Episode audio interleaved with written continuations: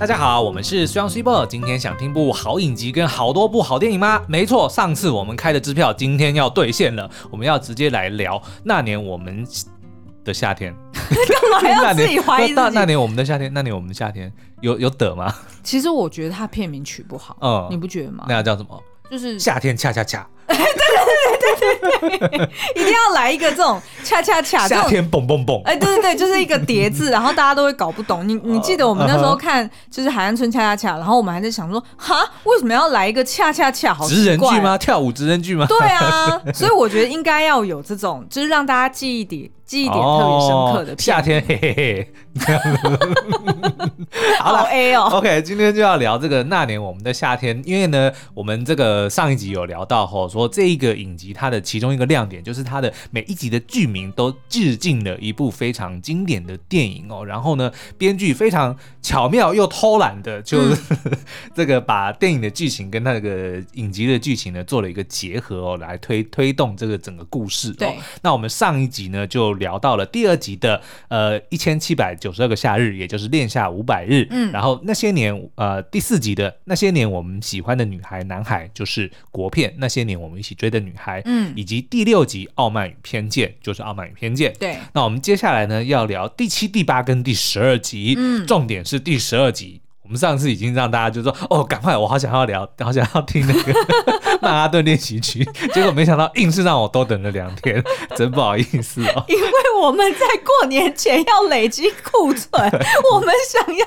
过年休息一下。一来是这个，二来也是因为我们实在聊得太开心了。你看，我们才聊三个，嗯，三集。嗯，三部电影就已经聊了四十分钟。如果我们按照原本的 schedule 聊六部电影，要聊八十分钟。哦，是没错。对啊，听众朋友也会很累啦。对，所以我们是为了你好。对 OK，那我们就直接进入哦。第七集呢，有本事就来抓我。那这个呢，你要听翻成英文，你才知道是哪部片，叫做 Catch Me If You Can。哦，嗯，神鬼交锋，没错，就是这个里奥纳多跟 Tom Hanks 的那部经典的。我我不知道到底要讲中文还是要讲一下 Tom Hanks。怎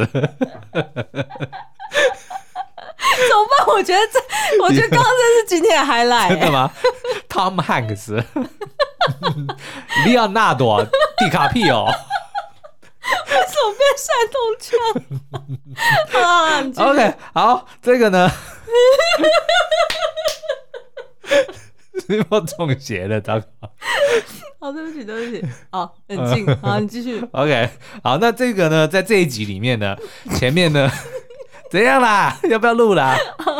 对不起，嗯，啊，那如果听众朋友你觉得这一段的剪接非常怪的话呢，是因为刚刚 Super 呢，他。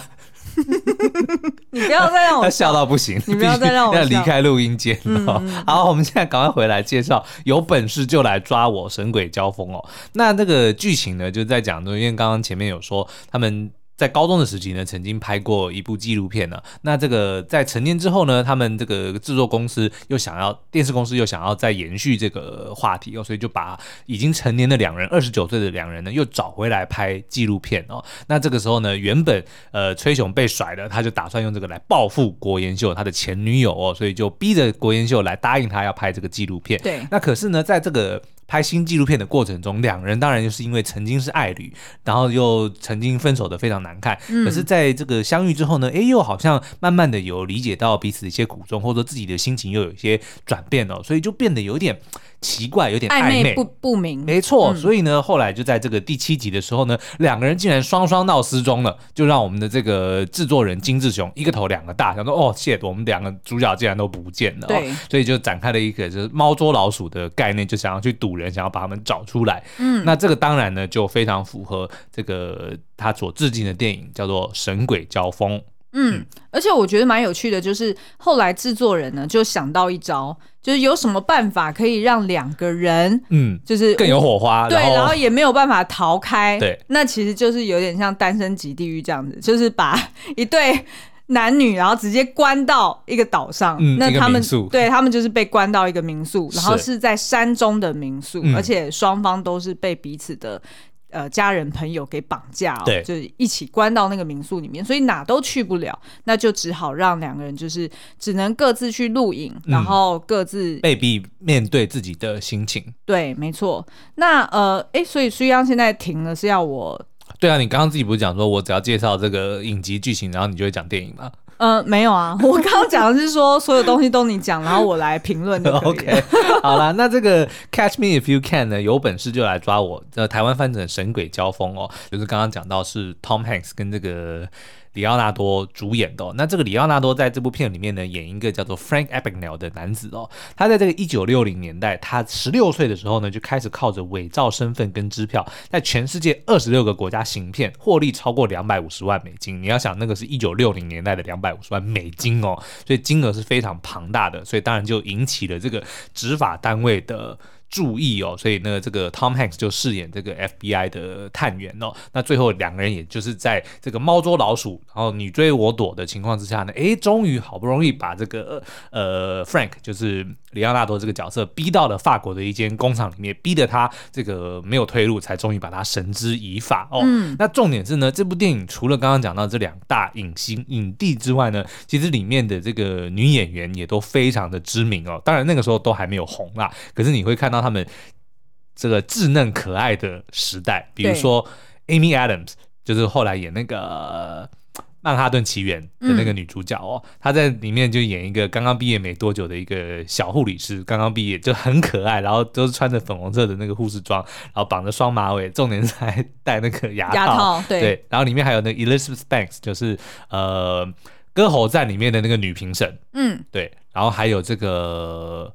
哎，我一下又忘 Jennifer Garner，对，就是后来 Ben Affleck 的前妻，对，没错，嗯、就是他后来去演的那个什么三十什么 Thirteen Going on Thirty，对对对，嗯，哎，那一部很好看，很好看，我们他跟绿巨人演的，他跟他跟浩克演的，哪一位浩克？就是。最新的浩克，最新的浩克，OK，Mark Ruffalo，对，嗯，好，那为什么这个就是这一段剧情跟《神鬼交锋》是很类似的呢？其实就是在影射说，这个男女主角哦，郭延秀跟崔雄，他们两个人就算是答应了要来拍摄这个纪录片，嗯、但是却常常。好像王不见王，对，就是有一点不愿意跟对方坐下来好好谈事情，然后甚至私底下呢，就算是有某一方主动，曾经譬如说崔雄主动讲过说，我们也应该要跟问候彼此，对，过去这五年到底去了哪里，问候你老木啦，做了什么事情，或者是过得怎么样，但是国元秀就却只是。哭泣，就问候问候他老母啊，你爸妈还好吗？对，对，就两个人等于是说，即便重逢了，嗯、也都没有好好的说开当初心里的话，嗯，然后也没有也没有比较真挚的交流，对，常常很多时候都是故意。就是说反话，或者是硬着头皮去装出摆出一副姿态，嗯，那基本上就跟《神鬼交锋》里面很像，就等于是互相的逃来逃去，嗯、然后不想要让对方看见真实的自己。但是我觉得《神鬼交锋》有趣的是哦，就这两个呃，里奥纳多的这个角色跟这个 Tom Hanks 的角色，一个是猫，一个是老鼠，一个是罪犯，嗯、一个是 FBI 嘛，就是他们本来是看似水火不容，就是。不能够共存的两个角色，可是他们其实却在追捕的过程中，他们其实变成了好朋友。是啊，你知道吗？他们就是一开始第一次讲到电话的时候呢，就是那个呃，里奥纳多发现自己的身份被揭露的时候，其实他是有点紧张的。但是后来竟然他在有一年在圣诞夜的晚上，他自己打电话给 Tom Hanks，嗯，就想要跟他聊天。那这个时候，那个 Tom Hanks 才明白说，他是一个很寂寞的人。对，他在圣诞夜他无家可归，他没有任何人可以。聊天，即便他没有地方可以去。对，即便他很有钱，对可是他其实是离家千万里，然后自己一个人是很孤单的。是，然后可是呢，Tom Hanks 的自己这个角色，他也是啊。你看他在圣诞夜晚上，他竟然还要在公司加班，他才能够接到里奥纳多打来的电话。对，所以他自己本身也是一个，我记得好像是跟老婆离婚，嗯、然后这个女儿跟他也很疏远哦，是所以就等于是两个有点同病相怜的感觉，然后反而是因为彼此。这个身份不同，互相追捕的，才慢慢变成了呃知交，甚至后来呢，这个呃 Tom Hanks 这个角色，他还因为非常的怎么讲，理解这个里奥纳多他的天分跟他的这个才能，然后也知道说他其实本性是不坏的，他还是一个善良的人，他只是走错路，然后就是说没有人教导他去利用他的才华，所以后来当他被抓，然后那个呃 FBI 又遇到新的这个。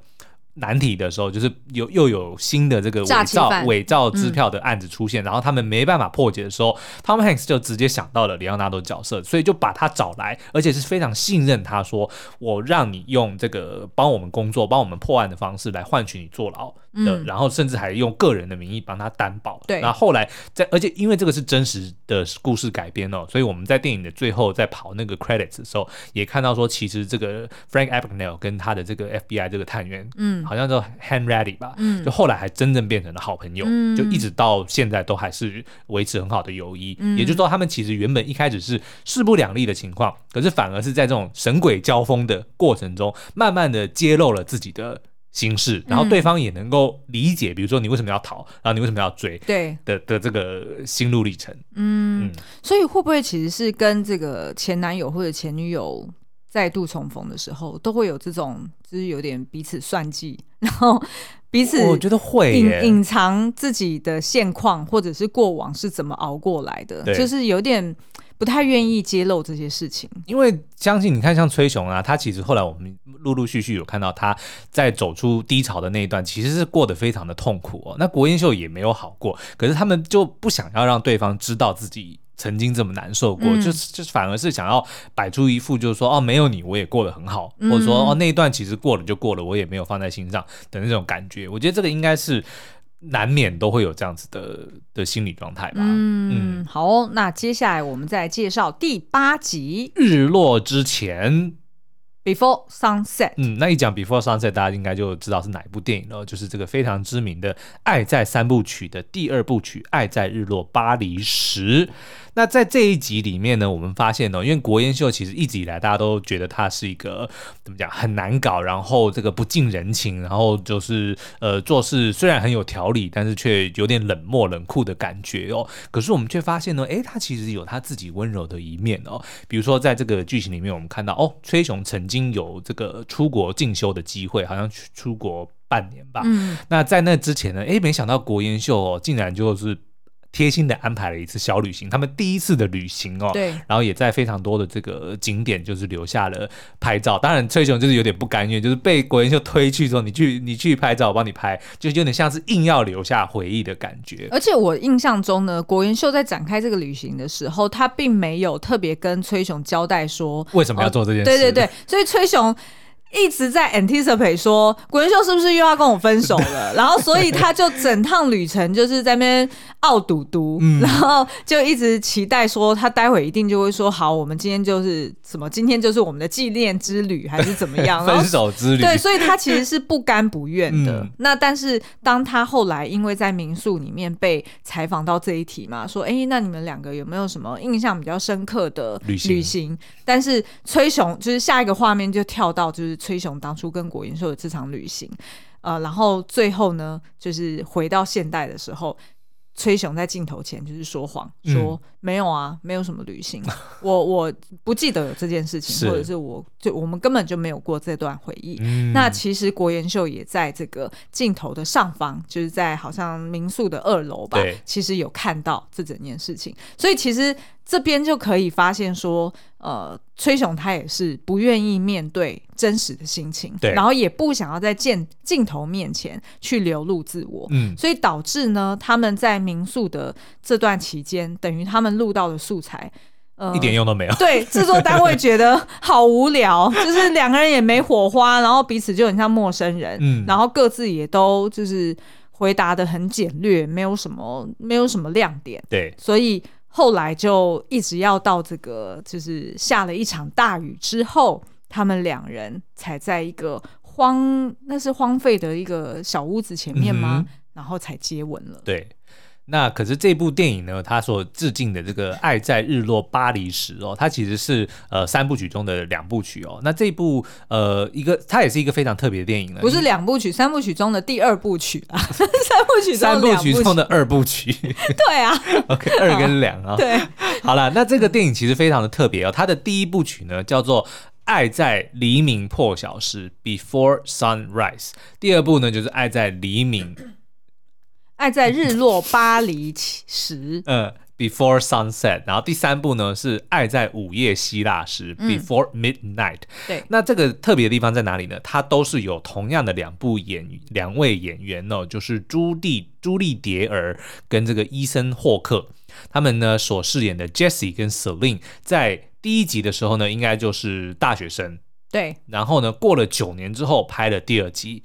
然后再过九年拍的第三季。是，然后呢，在电影里面的时间也就是各隔了九年，没错，对，就是 real time 的概念，对，然后所以就会发现说，哎，他们刚好就是很像是在。呃，同就是真实演员的年纪去演那时候的，就是故事里面的主人翁。对、嗯，然后但是我们就会随着故事的进展，然后发现说，哎，演员们也已经老了，就是二十几岁、三十几岁跟四十几岁的故事哦。嗯嗯嗯、那在这个第二集里面呢，他们其实是在第一集，我们先讲了第一集，他们就是在火车上面邂逅、哦，然后就是一个呃刚刚失恋的大学生大男生嘛，就他是大学生吗？对啊，他呃好。Jesse 呢，他其实就是要来追他的女友的，uh huh. 也就是说，他跟他女友是远距离恋爱。对。然后好像他女友是到西班牙还是哪里去度假吧，嗯、然后所以呢，他就追了过来，结果没想到呢，当场就被他女朋友甩了。Uh huh. 怎么都是男人被甩？我也不知道。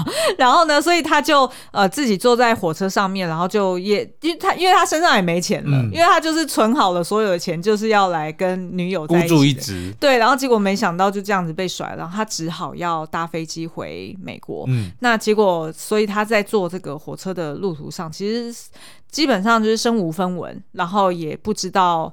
就是也时间也剩不多了，他就要去搭飞机了。嗯、然后结果没想到呢，就在这个就是呃从布达佩斯要开往维也纳的火车上，他就遇见了法国的一个大学生，叫做 Celine。是，那他们两个就开始聊天哦。那聊天的这个契机也只是因为有一有一对很聒噪的夫妻在吵架，嗯、然后所以他们俩就觉得有点受不了，然后就干脆选择坐在一起。对，然后两个人就开始互相问说啊，那你在看什么书啊？或者是呃，那你是要去哪里？然后然后你是发生什么事情？等等等哦，然后两个人就开始天南地北的聊，嗯，甚至是连聊到什么呃，小时候 Jessie 还曾经看过他祖母的灵魂 出现在他的水管喷出来的水里面，嗯、这一类的，就是关乎所有有关哲学或者是有关青年对于政治的无力感。嗯天南地北，什么都可以聊，反正从外太空聊到内子宫的概念，很好心哦。然后结果呢，他们两个呃，就是就就开始动心了嘛。嗯、然后呃，Jessie 当然就是邀约他说啊，要不然我们就在维也纳下车，对，然后我们就逛一逛。嗯、那如果你觉得就是嗯，觉得我很无聊，或者觉得我有危险的话，嗯、你不想要再跟我继续聊的话，那你就可以随时跳上火车。对，结果他们两个就在啊维也纳就度过了这样子浪漫的一夜。嗯、然后，反正故事就是发生在日日出之前，就是 Before Sunrise。对，没错。对，嗯嗯。然后他们就相约呢，就是在一年之后，哎。半年还是一年？嗯，反正就是相约了一段时间，说两个人站在这里。啊、半年，对他们就相约半年之后，在同一个时间，然后在呃，哦，那应该是一年之后，怎么会是半年？嗯、我怎么知道你讲的？我干嘛自我 怀疑？因为他其实就是相约在一段时间之后，嗯、然后就是在呃同样的月台相见。对，但是没想到就是 Celine 当时候他奶奶过世，所以他就好像晚了。晚了一些时间，他没有办法到了这个月台。嗯、然后 Jessie 呢，呃，准时出现在这个月台，然后但是就找不到 Celine，被放鸽子了。对，然后所以他们两个就此就就是再也没有见面，对一直直到就是第二部曲里面，对，呃，这个 Jessie 他成为作家了，那时候他已经是跟崔琼一样，变成了一个新兴的作家。对，然后他就来到了巴黎的这个，就是参加签书会。嗯、然后 Celine 呢，因为就住在巴黎，所以他就发现说，没想到我当初的就是当年那个男人。对，然后他呃会来到这个书店，于是呢，他就在签书会当场就跟他相认了。然后两个人当然就是呃，因为 Jessie 还有时间。呃，就是要去搭飞机嘛，嗯、所以他们就在整个下午就漫步在巴黎上，在日落之前，before sunset。对，嗯、然后就开始互诉，就是过去的这段期间他们呃过得怎么样。对，然后但是呢，却都有点避重就轻，就是都不太去谈论说当初到底发生什么事情，嗯、然后以及我们对彼此的情谊，然后就有一点嘴硬，对，有点嘴硬。然后但是到最后一刻，终于就是。这个 Jessie 他得要搭飞机了，然后两个人才在 Celine 的住家楼下，然后开始就是在车上就已经开始大吵了，嗯、就是 Celine 就有点在责怪 Jessie 说，就是嗯，你知道吗？就是因为遇到你，我后来的感情生活就是一塌糊涂。然后但是 Jessie 就也怪 Celine 说，你当初到底为什么没有出现在月台上？呃，你害我后来就结婚，然后我也生小孩了，嗯、可是我其实过得非常的。痛苦。对，那于是两个人就 有点像是画下了一个点点点哦，嗯、就不太确定说后来发生什么事情，然后电影就结束在这里。那大家如果有兴趣的话，当然就去可以再去看这个《爱在午夜希腊时》，就可以看到，哎，他们两个当然后来就结婚了。好，好，那所以呃，这个《爱在三部曲》非常的推荐。嗯，基本上你可以看到，就是一对男女他在不同的年龄阶段跟。不同的人生历练，对，他对于爱情或者是对于自我有哪些看法，嗯、然后有哪些挣扎？那基本上我记得我们应该是在一百多集的时候，嗯，有开过，他的书。嗯有开过这个系列，然后连续聊了三四集，所以大家可以往回找。对，但是我不确定是好，我写在文字说明栏里面给大家，有兴趣的人也可以过去听。嗯、OK，好，嗯、那这个跟影集的这个最大的关联，我觉得呢，其实就是两人那个崔琼跟国妍秀呢，他们一开始也就如同 Celine 跟 Jessie 一样嘴硬，就是都不认为，就是不想要承认或者说表达自己对对方的真实的感情哦。那直到后来，好像是有点逼到。没办法了，对就说如果真的再不讲，就再也没有机会，嗯、就得要真的永远切断的时候，他们才放下心房，就好承认我是我对你还有感情，所以两个人就接吻了。国国妍秀跟这个崔雄就接吻了，所以我觉得这个是主要跟这个、呃、电影类似的地方。那当然还有就是旅行，就是他们去了不同的景点，然后在途中不断的这、嗯、的交换这个。心情对，跟讲了非常多的话，嗯，这个《爱在三部曲》的一个重点就是台词超级多。他们从到基本上呢，你要如果硬要讲说到底这个部电影里面发生什么事情，我就告诉你说，就是一男一女他们不断的走路聊天，走路聊天，走路聊天，就这样。对，电影就这样。对，但是你绝对不会后悔，非常好看，真的好看。嗯，好哦。所以这个就是呃，《爱在日落巴黎时》，就是这一集的这个致敬的电影哦。嗯，好，那再来呢，就是这个第十二集重新开始哦，《Begin Again》，就是非常知名的《曼哈顿练习曲》。那在这个第十二集里面呢，吼。因为第十一集发生了一个非常大的转折，oh. 就是我们都 we did not see this coming。对，而且哦，就觉得有点老派。但是我觉得接的还不错啦，就是后面的这个铺陈，或者说他的这个就如何去扭转这个这个 plot，就是呢，崔雄竟然是领养。的，嗯，就是这个小熊之家，就与小熊同在。这个小熊原来不是，原本不是他，嗯、而是他的这个崔爸崔妈原本有个孩子，但是应该是过世了。然后可是崔熊呢是被他的呃家人抛弃在那个。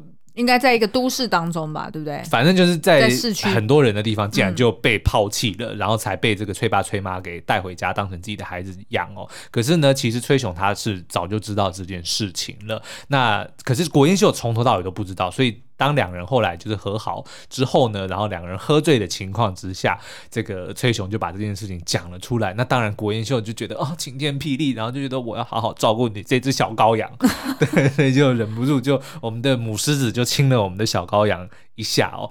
那那苏央为什么讲母狮子跟小羔羊呢？嗯、这是有什么隐喻在里面吗？好，我们就先来讲这个《曼哈顿练习曲》这一部也是非常经典的电影哦，是二零一三年的，是由这个爱尔兰的导演 John Carney 所指导跟编剧的，嗯，然后是有这个 Keira Knightley 还有 Mark Ruffalo，哎，怎么又是这两位？浩克跟这个。跟那个什么？跟那个《傲慢与偏见》女主角。哎，对哦，哎，我刚刚不然你在不然你在想什么？注意到。然后呢，重点是这部片呢还找来了魔力红的主唱 Adam Levine，嗯，来这个扮演男二哦。然后呢，就是在讲女主角呢，她是一个创作歌手，她叫做 Greta。然后她被这个呃爆红之后的男友呢给算是甩了吗？还是不算是甩，他们其实就是践行，就是理念不合。然后就分手了。呃，其实主最主要的那个就是关键点，还是男主角他变了，不是他劈腿。哦，对，他跟公司的另外一个呃女生在一起。可是我觉得好像不是只有这一个耶，就是当然不是只有这个，对，就是女主角其实对于她的这个男男友的这个改变，因为她男友其实他们原本是志同道合的一一对情侣哦，就是都对音乐有非常呃大的这个热情哦，然后他们也算是互相扶持。然后男主角后来就是被签了，就有机会可以发片嘛。然后可是就是可能不管是这个男友自己的个性改变，或者是唱片公司的包装，就发现他从不管是曲风还是他的这个外形，他的个性都已经变得就是有点像是流行，就是很像流行歌手。对，然后反而跟这个女主角，他就觉得好像已经不是他所认识的那个人了。嗯、然后让他最伤心的，除了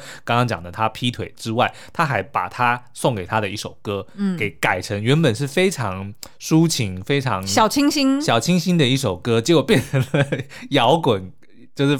一首非常怎么讲？对啊，摇滚风啊，热血的，然后这个节奏非常快的一首歌，就很拔辣。对，然后就让这个女主角非常不能接受，说你怎么可以把我的这个心意，就是变成了一个很庸俗的一个东西？对。那这首歌呢，叫做《Lost Stars》哦，嗯、就是失落的繁星。这首歌超难唱，就连 Adam Levine 自己在这个奥斯卡的这个颁奖典礼上都大失败。然后他红了之后呢，我们就在。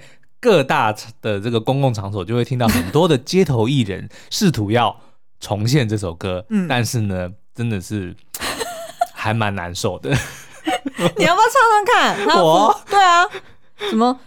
哎，什么？God tell us the reason youth is wasted on the young. It's hunting season and the lambs are on the run, searching for meaning. But we all lost stars trying to light up the dark. Ooh, ooh, ooh, I thought I saw you out there crying. Ooh, I thought I heard you call my name.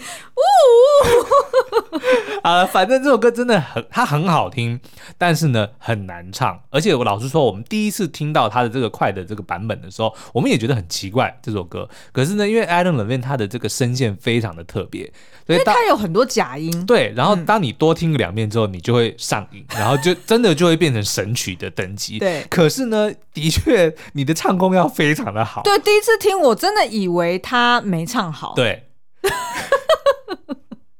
好了，Anyway，反正呢，这部呃这部电影它的这个核心当然就是这首歌，因为原本是女主角写的一首算是蛮抒情的小清新，结果被这个男主角改成这个非常摇滚的版本哦。嗯。可是呢，我们发现他的这个歌词哦，除了在电影里面有很大的这个深意之外，其实我们发现它也呼应了。影集里面就是国烟秀跟崔雄的故事哦，嗯，我们来稍微解析几段好了哦。好，首先呢，他的第一句呢叫做 “Please don't see just a boy caught up in a dreams and fantasy”，就是只别别只把我当成被幻想冲昏头的男孩。嗯，“Please see me reaching out for someone I can see”，看看我努力追求梦想的一面哦。然后呢，后来这个当然就是在影射说，其实崔雄他一开始大家都认为他只是一个爱做白日梦的。小孩，对，他的最大的梦想就是他要躺在树下，然后睡觉、发呆、发呆过每一天，嗯、然后长大就是安安稳稳的过每一天。可是其实他自己的内心是有是有他的呃独特的一面，然后他也有非常优秀的这个才华哦。所以呢，我们觉得他这个应该是编剧有去参考，或者说从这个歌词里面得到一些灵感。嗯，那后面呢？后面譬如说呃什么呃所。所以何不如醉倒在我们的泪水里？嗯、然后谁能告诉我，为何年轻人总是虚掷虚掷青春？这一段应该就是在讲说，他们两个人终于就是肯呃卸下武装，嗯、然后面对彼此。然后他们可能回顾当年五年前这个两小无猜的时候的这个感情，现在他们其实应该也会觉得有一点点好像浪费了那段感情，所以才会想要再重新这个。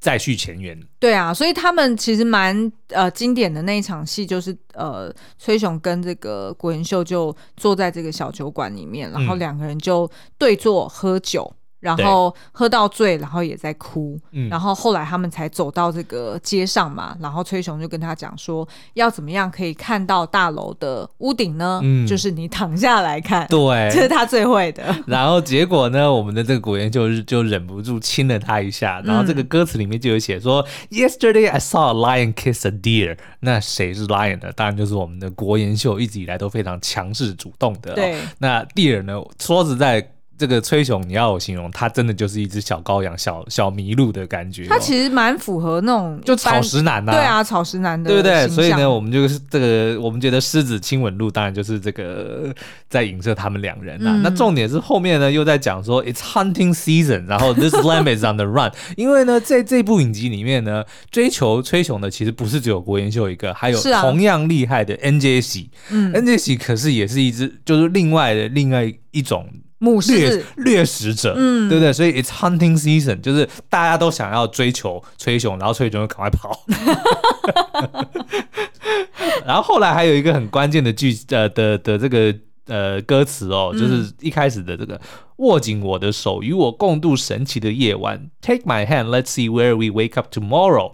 Best laid plans sometimes is just a one night stand。哦，精心计划也抵不过临时兴起的一夜情。嗯，所以呢，在第十二集里面，最后他们就说：“我们回家吧。”然后呢，嗯，而且他邀约邀约的方式是说，家里的红枣茶实在是太多了，你帮我解决。对，所以呢，我们自己是觉得，当然这个我觉得蓝色窗帘的成分应该也蛮多的。可是呢，因为他毕竟他是用了这个 begin again。就重新开始来致敬这个呃这部电影，在这一集里面嘛，嗯、所以我们也当然就是顺着编剧的这个意思，我们来解析，然后也的确发现有很多类似的情节出现、嗯、哦，所以这个就是我们今天想要解析的最后一部电影。好哦，嗯、那我们要不要 recap 一下这一次这两集我们推荐大家的这六部电影是哪些呢？好哦，是有第二集的《恋夏五百日》。